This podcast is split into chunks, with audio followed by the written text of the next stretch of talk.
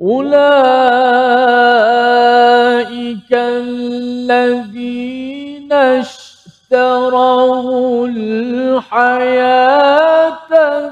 الدنيا بالآخرة.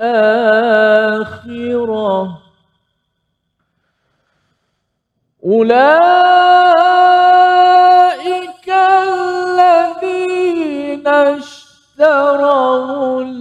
الحياة الدنيا بالآخرة فلا يخفف عنهم العذاب ولا هم ينصرون.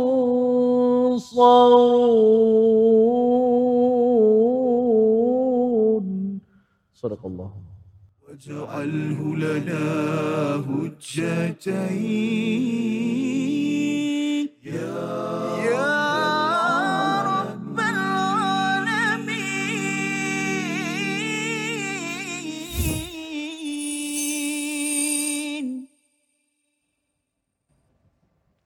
Assalamualaikum warahmatullahi wabarakatuh. Alhamdulillah wassalatu wassalamu ala Rasulillah wa ala alihi wa man wala syada la ilaha illallah syada Muhammadan abduhu wa rasuluhu. Allahumma salli ala sayidina Muhammad wa ala alihi wa sahbihi ajma'in. Amma ba'du. Apa khabar tuan-tuan puan-puan yang dirahmati Allah sekalian? Kita bertemu dalam My Quran Time. Quran Salat Infak pada hari ini untuk kita meneruskan halaman yang ke-13 pada sebahagian daripada ayat 85 dan kita akan meneruskan pada ayat 86 dan alhamdulillah pada hari ini kita terus bersama Al-Fadil Ustaz Tirmizi Ali. Baik Ustaz. Baik, Alhamdulillah. Safa apa khabar? Alhamdulillah. Saat ini kita nak menyambung uh, bahagian kedua ayat 85 Betul. ya dan semalam sudah pun kita berbincang ayat ini sebenarnya amat-amat uh, kritikal ya amat penting untuk kita beri perhatian ia bukan sekadar kisah ataupun cerita Bani Israel tetapi ia adalah panduan hidayah kepada kita agar tidak mengulang apa yang telah pun mereka laksanakan dan mereka adalah orang beriman yang diseru oleh Nabi Musa mereka bukanlah orang orang kafir ya tetapi kerana kerana ada perkara yang tidak berteraskan wahyu daripada Allah mereka mereka gagal sebahagiannya dan kita perlu mengambil pelajaran. Mari sama-sama kita doa bermula bagi program kita pada hari ini dengan subhanakala ilmalana illa ma 'allamtana innaka antal alimul hakim rabbi zidni ilma. Moga-moga Allah menambahkan kebaikan dan juga keberkatan bagi ilmu yang kita pelajar pada hari hari ini. Kita saksikan apakah sinopsis bagi ayat 85 86 kita perhatikan iaitu pada ayat 85 kita menyambung tentang Bani Israel tentang bagaimana akibat bagi orang yang melanggar perjanjian ya perjanjian dengan Allah yang dinyatakan pada ayat 84 dan diteruskan ataupun kesinambungan daripada ayat 83. Kemudian pada ayat yang ke-86 kita melihat Bani Israel membeli kehidupan dunia dengan akhirat. Ini adalah asas mengapa mereka sanggup untuk melakukan apa yang tertera pada ayat 85. Mari sama-sama kita baca ayat 85 pada bahagian yang kedua dan ayat 86 bersama Al-Fadhil Ustaz Tirmizi. Silakan. Baik, Alhamdulillah. Terima kasih kepada Ustaz Fazrul. Penonton-penonton, sahabat-sahabat Al-Quran yang dikasihi sekalian, Alhamdulillah kita dapat bersama-sama dalam muka surat yang ke-13 bahagian kedua ini. Uh, iaitu ayat yang ke-85 uh, bermula daripada afatu minu nabi ba'dil kitab? Uh, satu bentuk uh, kita kata uh, pertanyaan. Kemudian uh, terima kasih juga kepada sahabat-sahabat yang hadir ke studio daripada kelas mengaji surah Ar-Rahman Taman Cempaka Sari ya dan juga tak lupa kepada grup kita yang uh, istiqamah dalam uh, program-program Al-Quran Time mudah-mudahan kita semua dimuliakan Allah Subhanahu Wa Taala dan tak lupa juga kepada juru uh, bahasa isyarat kita Puan Azlina bersama dengan kita. Baik, kita baca terlebih dahulu ayat 85 bermula daripada afatu minu nabi ba'dul kitab dan juga ayat 86. أعوذ بالله من الشيطان الرجيم. أفتؤمنون ببعض الكتاب وتكفرون ببعض؟ فما جزاء من يفعل ذلك منكم يصبهم إلا خزي في الحياة الدنيا ويوم القيامة يردون إلى أشد العذاب وما الله بغافل عما تعملون. أولئك الذين اشتروا الحياة الدنيا بالآخرة فلا يخفف عنهم العذاب ولا هم ينصرون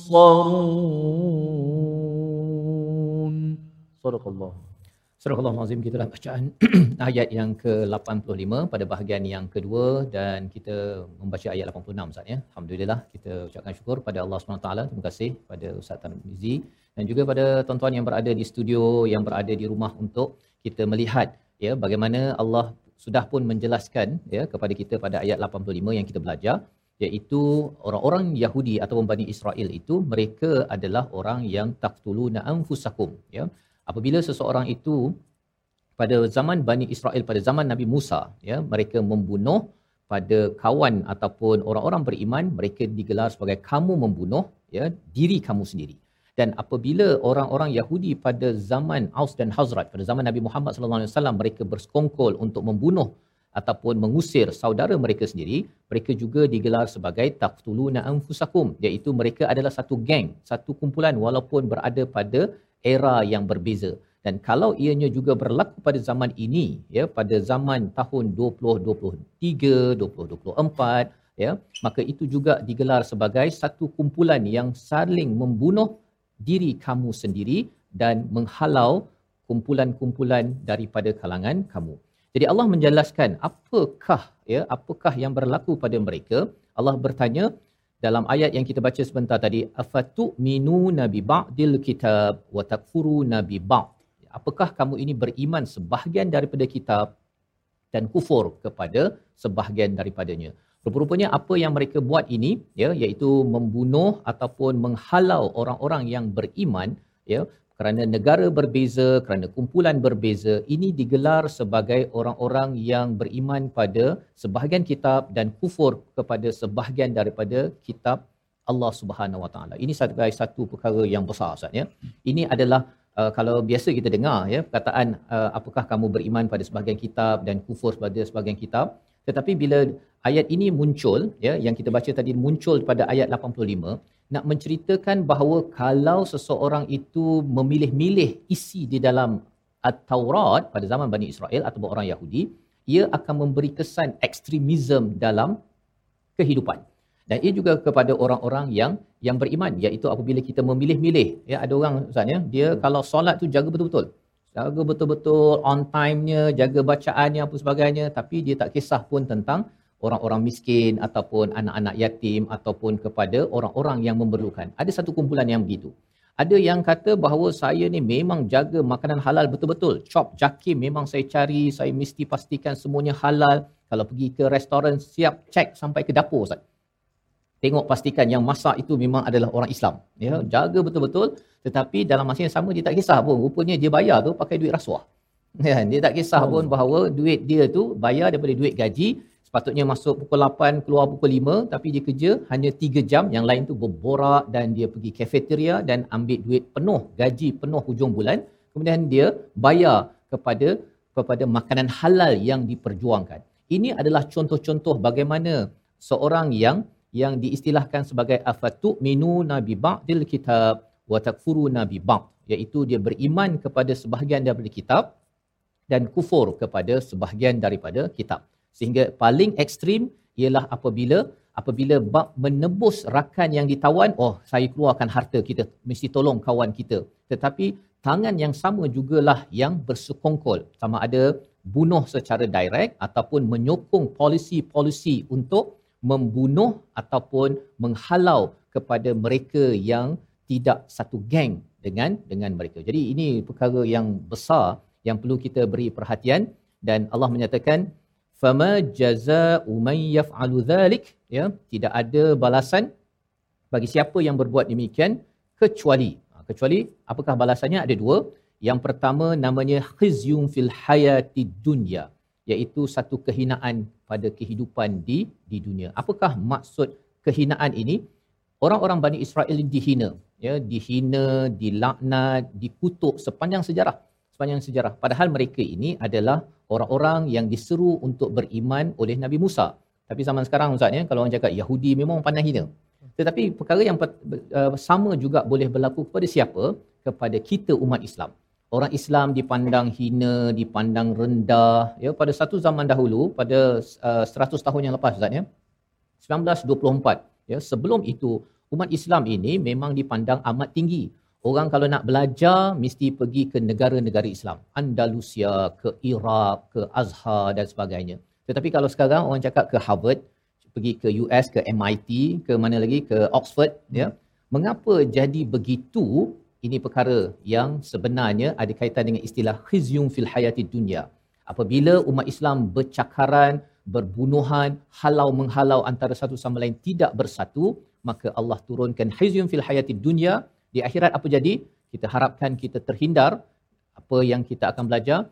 Kita akan lihat sebentar lagi. Kita berehat sebentar dalam my Quran time Quran Salat infak insyaallah. Waj'alhu lana hujjatain ya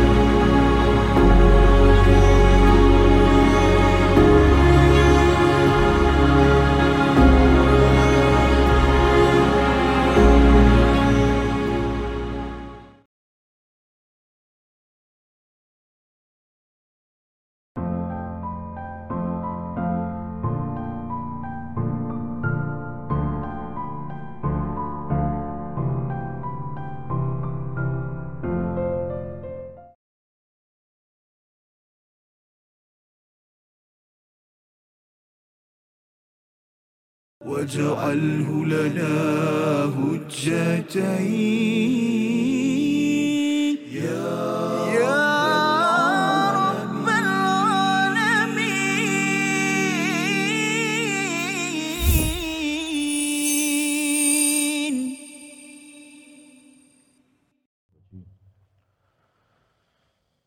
أولئك الذين اشتروا الحياة الدنيا بالآخرة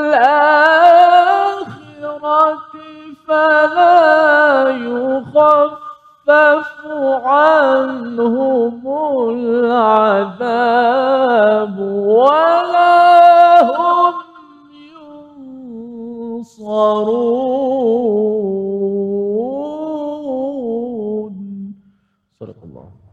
Kembali kita dalam My Quran Time, Quran Salat Infak pada hari ini untuk sama-sama kita menyusuri kepada ayat 85 dan ayat 86 ya sebagai satu panduan kepada kita dan saya ucapkan terima kasih kepada tuan-tuan yang masih setia, tuan-tuan daripada Kelang Ustaz ya. Ya. Rumah ngaji Masya Allah, rumah kelas mengaji surau Ar-Rahman. Surah Ar-Rahman. Taman Campakasari. Masya-Allah ya. Ahlan wa sahlan ya. Terus ya istiqamah dan harapnya nanti boleh je gabung dengan kumpulan istiqamah ya yang di belakang sana. Ya kerana uh, dekat Ustaz ya Kelang Ya. dengan uh, Shah Alam ini bagi tuan-tuan yang berada di rumah juga terus istiqamah dan kita mengalung-alungkan untuk hadir di uh, Shah Alam di studio untuk sama-sama bergabung ya kita nak mendengar Ustaz ya nanti kita akan dengar bacaan dan kita sama-sama menghafaz. Dalam perjalanan balik itu harapnya uh, dapat kita menghafaz sebahagian daripada ayat yang kita sedang bincangkan. Dan di rumah juga tuan-tuan teruskan kalau boleh kita jadikan agenda dalam Quran Time 2.0 ini kita kalau boleh dalam masa lima tahun ini kita boleh menghafaz sebahagian besar daripada al-Quran ya. Ini kita doakan bersama. Sedikit demi sedikit dalam program ini mungkin dapat hafal satu baris ustaz ya. Ya. tapi kalau kita ambil masa yang satu baris tu mungkin 5 10 minit Betul. kalau kita ambil satu jam Allah. insya-Allah sebenarnya Betul. kita akan dapat menghafaz satu blok satu per tiga daripada halaman dan kita doakan kalau ada anak kita pergi ke sekolah uh, tahfiz kita adalah ibu ayah yang sedikit demi sedikit yang Allah mudahkan untuk menghafaz dan akhirnya kita boleh tadabbur al-Quran ketika kita uh, memandu tengah bershopping pun tengah berjalan balik kampung saatnya saling apa ulang bacaan dan mengingat balik apa yang kita sudah tadabburkan.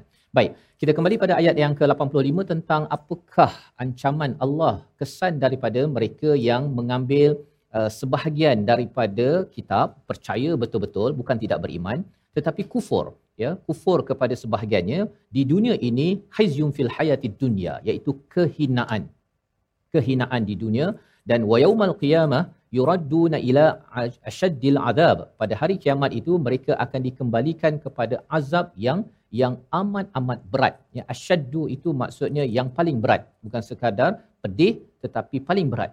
Kita merasakan bahawa uh, kehinaan dan juga azab yang paling berat ini uh, sepatutnya pada orang kafir lah Ustaz ya yang tidak masuk Islam. Tapi ini ayat ini adalah untuk siapa Bani Israel orang yang diajak beriman memang memang kaum Nabi Musa untuk untuk beriman.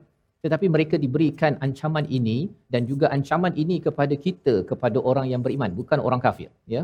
Dalam ayat ini kerana apa? Kerana bagi orang yang beriman sepatutnya kita sama-sama belajar kitab secara keseluruhan dan perlu menerimanya secara keseluruhan. Tidak boleh main pilih-pilih sahaja.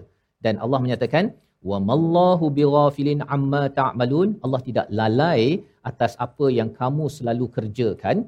Nak menceritakan apa? Allah tak lalai. Yang lalainya siapa? Kita ya.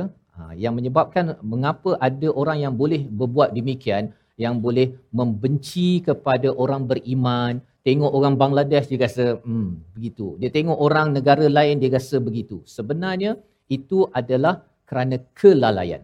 Kelalaian itu salah satu yang kita belajar sebelum ini kerana al-Quran ini tidak didalami ya kitab lain kejuruteraan kedoktoran buat master buat PhD bertahun-tahun untuk lebih daripada 604 muka surat itu diberi fokus. Tetapi untuk 604 muka surat yang ada dalam al-Quran ini lalai dan inilah yang kita doakan ahli keluarga kita tidak lagi lalai untuk mendalami 604 muka surat di dalam al-Quran ini jadi pada ayat 85 ini Ustaz ya. Ya. Mungkin kalau kita boleh baca sekali lagi daripada ayat yang uh, bahagian uh, fama jazaa'u may yaf'alu dhalik ya untuk sama-sama kita pasakkan dalam diri kita insya-Allah.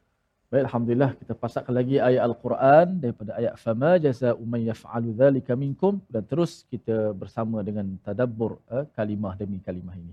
Auzubillahi minasyaitonir. فما جزاء من يفعل ذلك منكم إلا خزي في الحياة الدنيا ويوم يردون إلى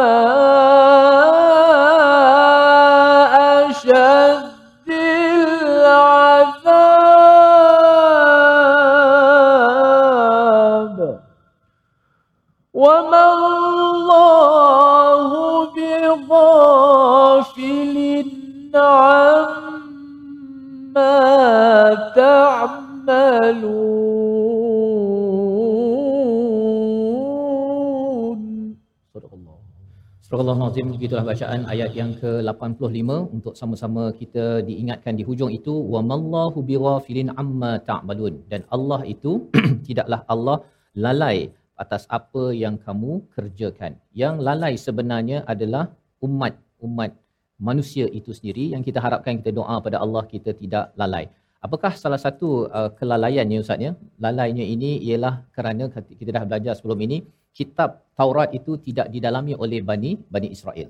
Ya, uh, tak didalami dia istilahnya umbiyun. Dia tak belajar, dia tak tahu apa yang ada dalamnya dan dia berangan-angan sahaja dia tahu apa isi kandungannya. Kemudian dimanipulasi pula oleh ke ustaz-ustaz pada zaman Bani Israel dan akhirnya mewujudkan kaedah berfikir iaitu uh, boleh saja nak bunuh kalau dia ni macam tak ngam dengan kita ataupun kita boleh halau sahaja. Dan mentaliti ini boleh muncul pada diri umat Islam. Ya, bagi kita kalau kita lihat, eh rasa-rasanya ini bukannya berkaitan dengan solat, Ustaz ya. Kita saya dah buat solat, saya dah berbuat baik, tetapi bila ada mindset begini, cara berfikir begini, ia juga adalah sebagai tanda kelalaian.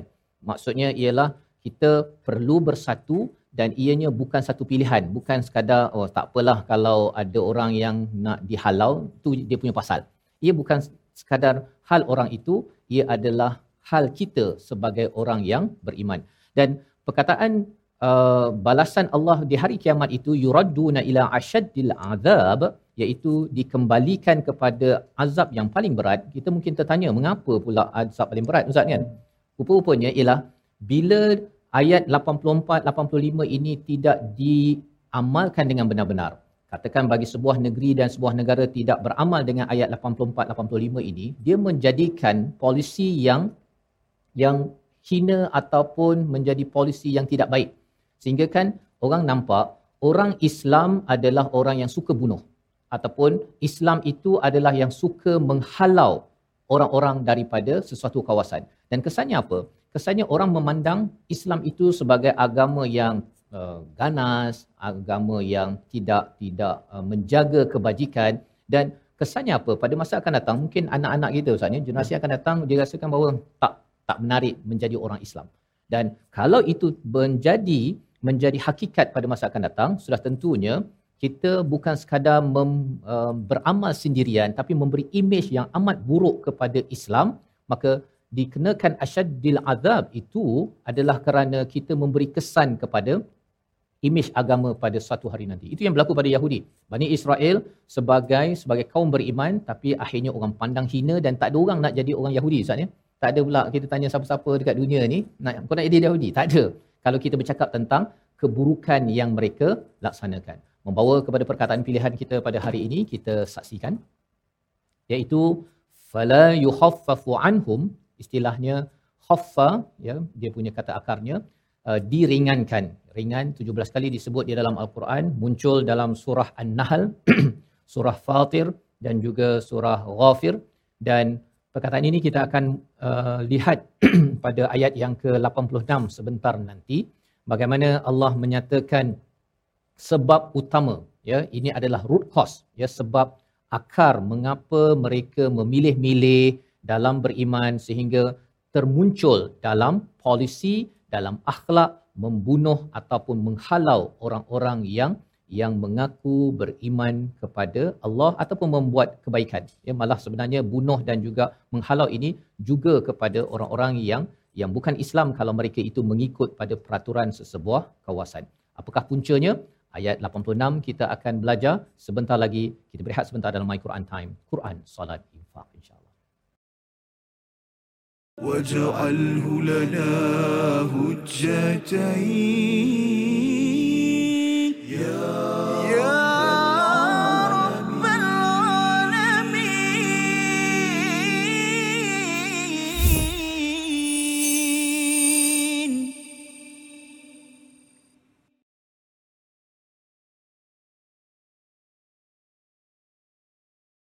منه ما جهينا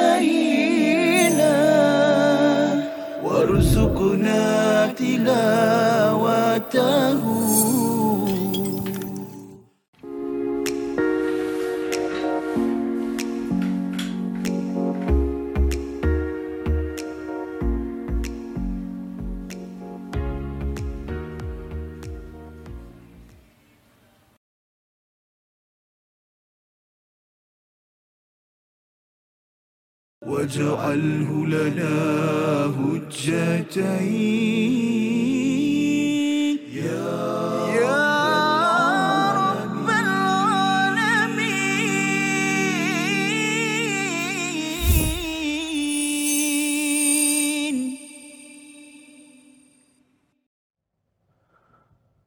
اللهم صل وسلم وزد وبارك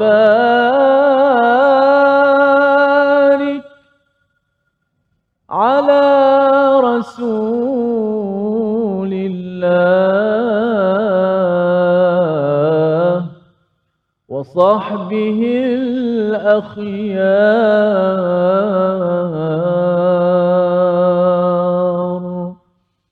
Alhamdulillah kita bertemu dalam My Quran Time Quran, Salat dan Infak Seterusnya terima kasih juga kepada sahabat-sahabat yang berada di studio yang terus istiqamah dengan kita semua dan para penonton-penonton yang terus setia di Kaca TV ataupun di mana-mana platform eh, di digital, FB dan sebagainya. Mudah-mudahan kita semua dimuliakan Allah Subhanahu Wa Taala dengan Al-Quran. Inilah nikmat yang sangat besar kita Islam, iman dan Al-Quran. Eh, moga-moga kita peliharalah ketiga-tiga ini sehingga kita bertemu dengan sang pencipta kita uh, Allah Subhanahu wa taala. Baik, kita nak lihat uh, ulang kaji tajwid kita uh, pada kali ini. Kita lihat di slide paparan kita. Menyempurnakan hukum idgham ma'al gunnah pada kalimah may yaf'alu. Uh, kita baca tadi afatu'minuna bi ba'dil kitabi wa takfuruna bi ba'd fama jazaa'u man yaf'alu dhalik. Uh, bila nun mati bertemu dengan huruf ya' Huruf ya salah satu daripada huruf-huruf idgham.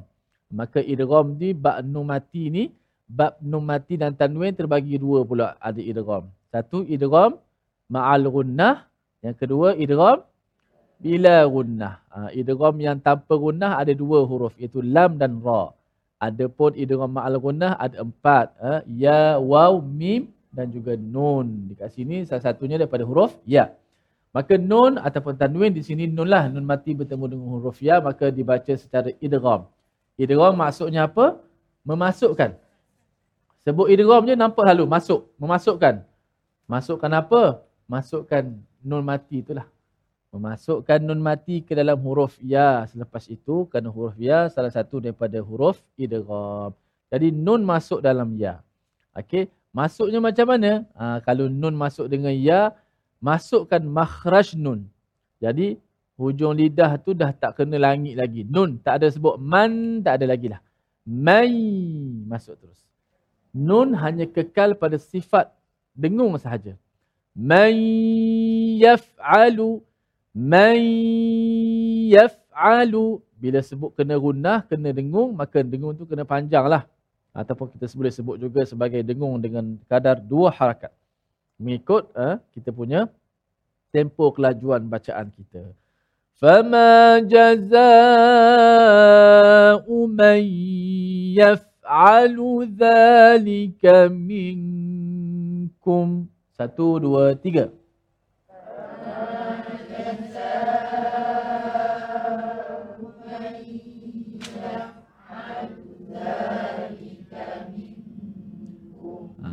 Gunnah tu kita masuk terus. Jangan ada macam bertambah alif di tengah-tengah tu.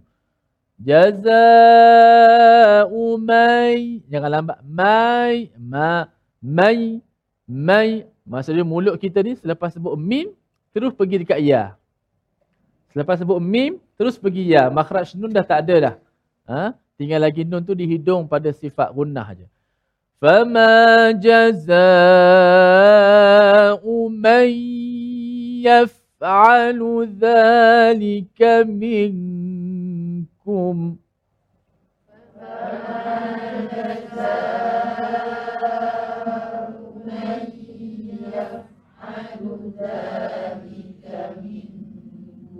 Okey, mana ada dua pekerjaan idgham sini. Satu di hidung, satu di mulut. Di hidung gunnah, di mulut huruf ya. Okey? I i tapi kalau kita ambil i ya saja tak ada masuk hidung. Mai tak betul juga. Dipanjanglah saja tapi tak tak masuk hidung, tak lalu kat hidung suara. Mai tak ada apa-apa. Salah juga. Jadi dua-dua serentak masuk hidung dan masuk mulut ya itu dilaku secara serentak. Fama jaza'u man yaf يفعل ذلك منكم minkum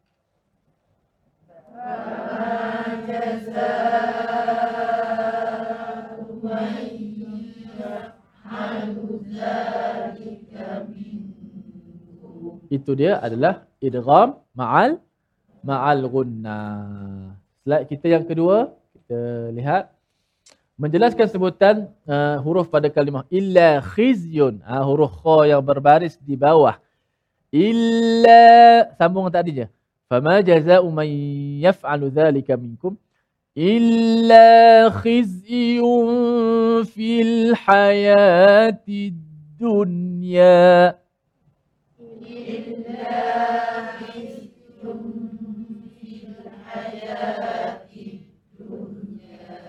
Okey, huruf kha adalah huruf isti'la. Kita sebut kha baris atas macam mana? Kha. Sebut kha. Kha. Khu. Ha, bila kha ni baris bawah, dia punya ketebalan tu dia jadi kurang sikit. Ha, tak boleh sebut khi.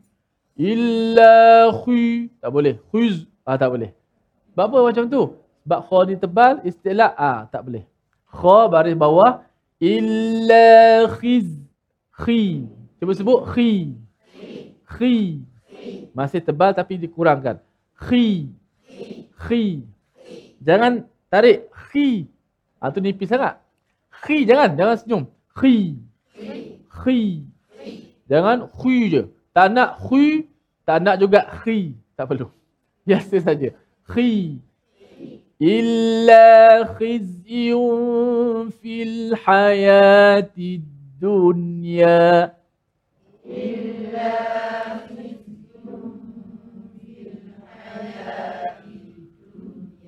فما جزاء من يفعل ذلك منكم.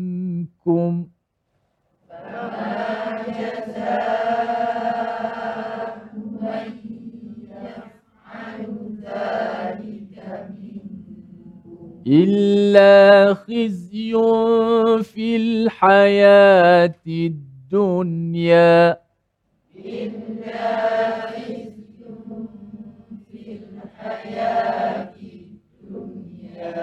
Ha, nak hafal mulanya daripada ayat afatuk minu. Ha, tapi kita pergi hafal yang bawah lah.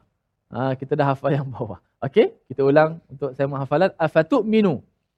Afatuk minu nabi ba'dil kitabi. Sebut.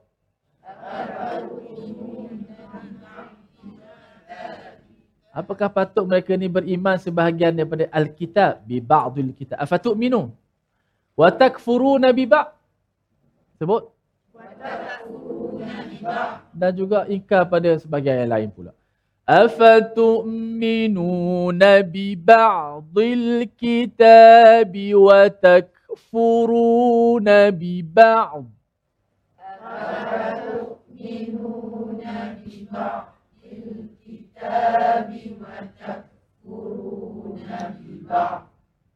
Biar berhenti bi ba'd. Sebab satu bentuk pertanyaan. Afatu'minuna bi ba'dil kitab wa takfuruna bi ba'd.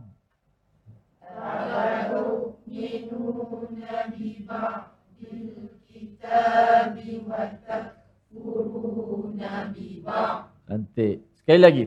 Afatu'minuna bi ba'dil kitab wa takfuruna bi ba'd.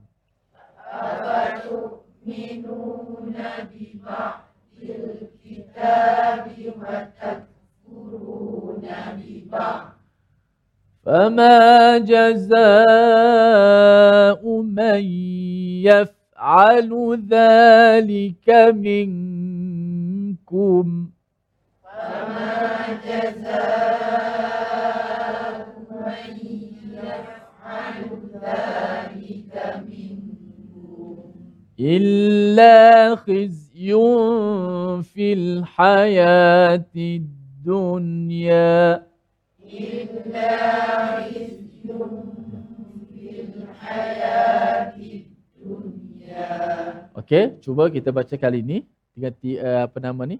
ayat afatu'minu tanpa kita melihat mushaf bergantung kepada uh, pendengaran kita. أفتؤمنون ببعض الكتاب وتكفرون ببعض أفتؤمنون ببعض الكتاب وتكفرون ببعض؟ فما جزاء من يفعل ذلك منكم؟ فما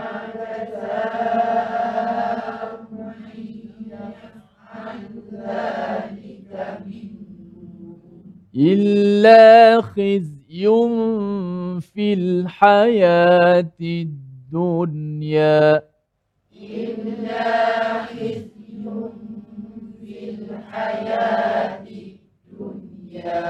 Ah, Masya Allah. Ah, bila Nabi Sallallahu Alaihi Wasallam teringat saya dengan hadis Nabi ah, daripada Abi Mas'ud. Barang siapa yang baca satu huruf daripada Al-Quran, bagi dia pahala kebajikan dan digandakan dengan sepuluh. satu huruf dengan sepuluh pahala. Bukanlah aku katakan alif lam mim tu satu huruf, tetapi alif satu huruf, lam satu huruf, mim satu huruf. Nabi sebut dalam hadis ni man qara'a siapa barang siapa yang membaca bayangkan membaca dah dapat macam tu sekali punya pahala. Alif lam mim dah 30 kita baca ni dah berapa puluh pahala pun kita tak tahu begitu banyak gambarannya. Membaca. Apatah lagi kalau kita menghafal dan juga mentadaburi subhanallah mudah-mudahan Allah Taala muliakan kita dengan al-Quran kembali selepas ni jangan ke mana-mana my Quran time واجعله لنا هجتين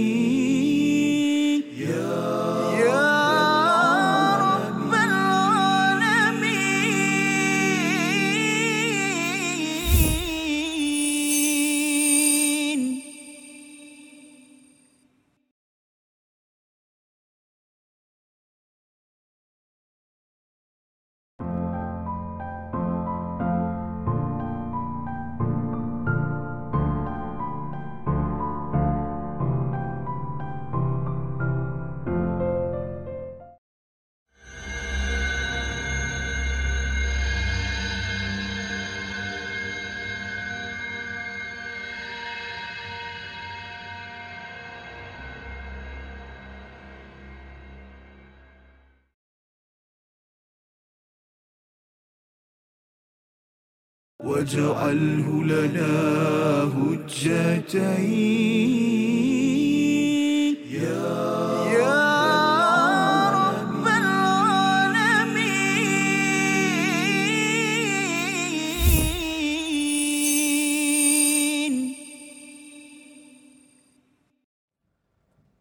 Kembali kita dalam My Quran Time, Quran Salat Infak pada hari ini pada halaman yang ke-13 melihat kepada ayat yang ke-85 dan kita ingin melihat kepada ayat 86. Apakah yang kita sudah belajar uh, pada ayat 85 berkaitan dengan amalan ya orang-orang Bani Israel apabila melanggar kepada perjanjian iaitu jangan membunuh dan juga jangan mengusir kepada sesama saudara. Dan Allah menyatakan bahawa ada kesan ya ada kesan di dunia dengan kehinaan dan di akhirat dengan asyaddil azab dengan azab yang amat-amat berat ya. Kerana apa? Kerana kelalaian yang ada pada mereka. Mereka lalai bahawa sebenarnya Allah memerhati kepada mereka pada 24 jam dan ianya juga panduan kepada kita kita jangan lalai kerana Allah memerhati apakah sikap kita kepada sama saudara kita satu dunia yang ada. Apakah akar kepada perkara ini? Ayat 86 menjelaskan dan kita baca bersama Al-Fadhil Ustaz Tirmizi. Silakan. Baik, kita masuk pada ayat yang telah kita baca beberapa kali pada permulaan uh, segmen kita ataupun blok yang kedua dan tiga. Uh, ayat 86, Ula'ika allazina ashtarawul hayatad dunya bil akhirah. Uh, untuk sama-sama kita pasakkan ayat ini uh, pada huruf waw eh. Ula'ika allazina ashtarawul hayat. Waw bagi depan ni, Safas dia agak susah sikit. Hmm. Sebab dia kena memuncung mulut dan waw tu kadang-kadang tak jelas. Ula'ika allazina ashtarawu nak kena jelas. La ishtarawul hayah. Boleh ditekankan sedikit suara kita eh. Ha, cuba sikit penonton kat studio. Ulaika allazina اشتروا الحياة الدنيا بالآخرة. أولئك الذين اشتروا الحياة الدنيا بالآخرة فلا يخف يخفف عنهم العذاب ولا هم ينصرون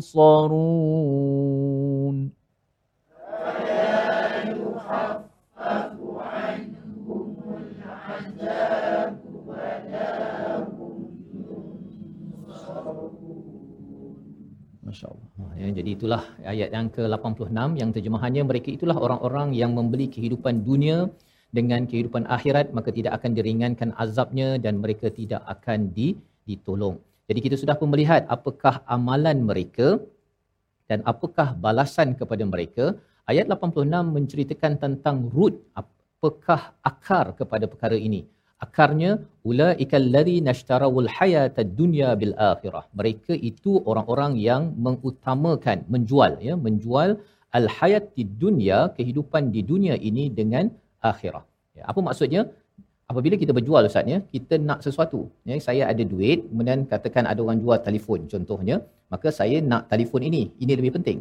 Maka apabila ada dunia dan akhirat, bila kita tukarkan dengan dengan uh, akhirat maksudnya saya ni sebenarnya tak berapa nak akhirat ya saya lebih nakkan kepada dunia dan apakah yang berlaku pada zaman nabi apabila orang-orang Bani Israel ini ada Aus dan ada Hazraj maka apakah yang berlaku? Mereka rasa malu Ustaz. Bila ditanya oleh orang beriman mengapa kau ambil duit ni untuk tebus? Tebus ni pasal saya nak cover up.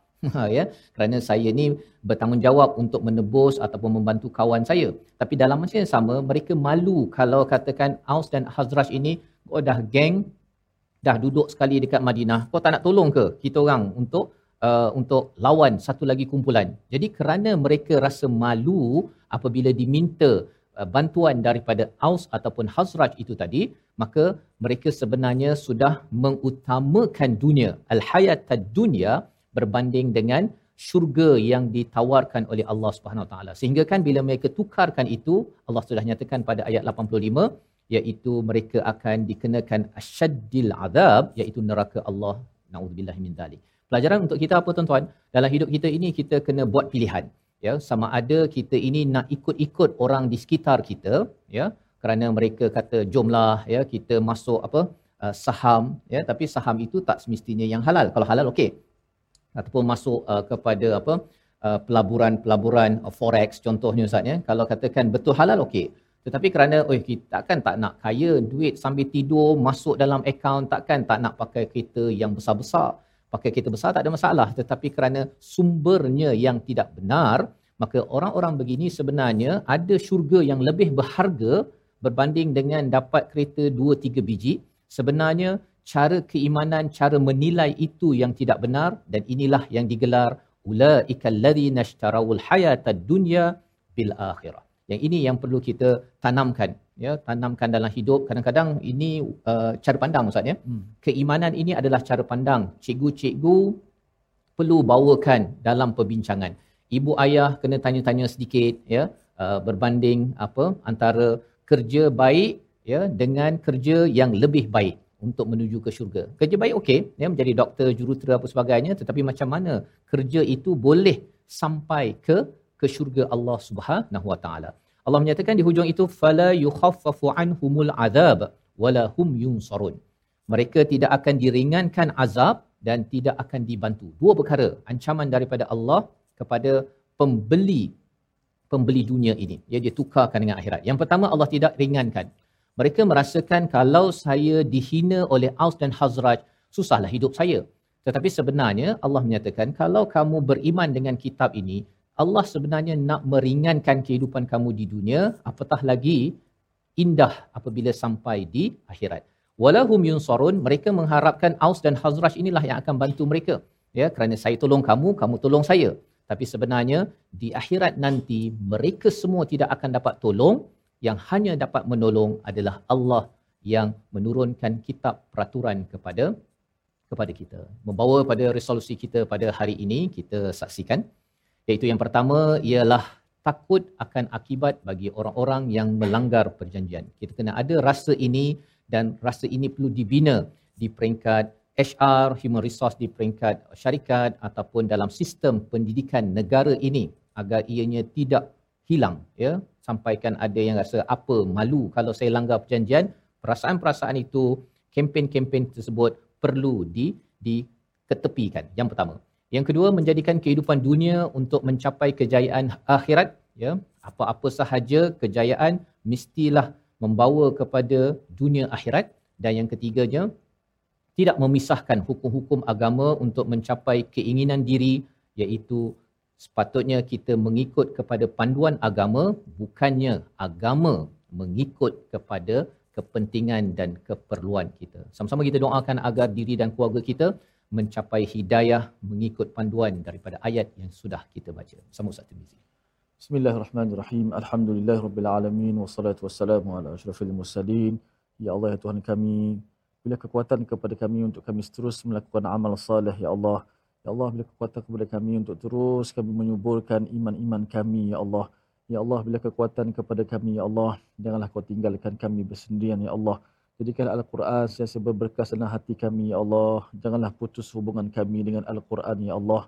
Dekatkanlah hati-hati kami semua dengan ayat-ayat-Mu ya Allah. Jadikanlah kami orang-orang yang sentiasa mengutamakan kebenaran ya Allah dan bersama kebenaran ya Allah dan menolong akan kebenaran tersebut ya Allah. Amin ya rabbal alamin wa sallallahu wa sallam wa baraka ala Muhammad wa ala alihi wa sahbihi wa sallam walhamdulillahi rabbil alamin. Amin amin ya rabbal alamin. Moga-moga Allah mengabulkan doa kita pada hari ini bersama tuan-tuan yang berada di studio. Saya doakan tuan-tuan pun doakan kami ya yang berada di studio ini untuk terus bersama hidayah Allah dan juga tuan-tuan yang berada di rumah ya kita yakin bahawa sebenarnya apabila kita selalu membaca al-Quran kita mendapat pendedahan ya tentang apakah yang Allah inginkan seperti mana yang kita bincang tadi ustaz ya iaitu kita nak mengikut agama bukannya agama mengikut kepada kita. Ya mengikut pada kita sebenarnya kita sudah menukar kehidupan dunia dengan dengan akhirat. Inilah yang kita ingin kempenkan dalam sistem pendidikan cikgu-cikgu kena mula bercakap dengan anak murid. Bertanya bersoal ya kamu belajar ni untuk apa? Ha, mesti bawa kejayaan dunia sampai ke ke akhirat. Salah satu platformnya adalah tabung gerakan al-Quran sebagai satu peluang tuan-tuan menyumbang dalam masa yang sama bukan sekadar menyumbang keuangan menyumbang idea saranan bagaimana ya kempen al-Quran ini boleh kita sebarkan. Sama ada dalam negara seluruh dunia tuan-tuan boleh berkongsi menghubungi nombor hotline dan ada kepakaran membuat media menghasilkan uh, konten kandungan yang uh, menceritakan isi ini ataupun mencadangkan kepada jaringan tuan-tuan.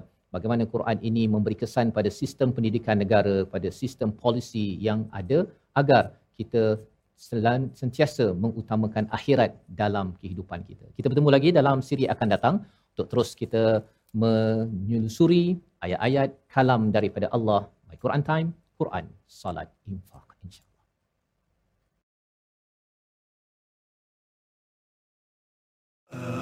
آناء الليل وأطراف النهار واجعله لنا هجتين.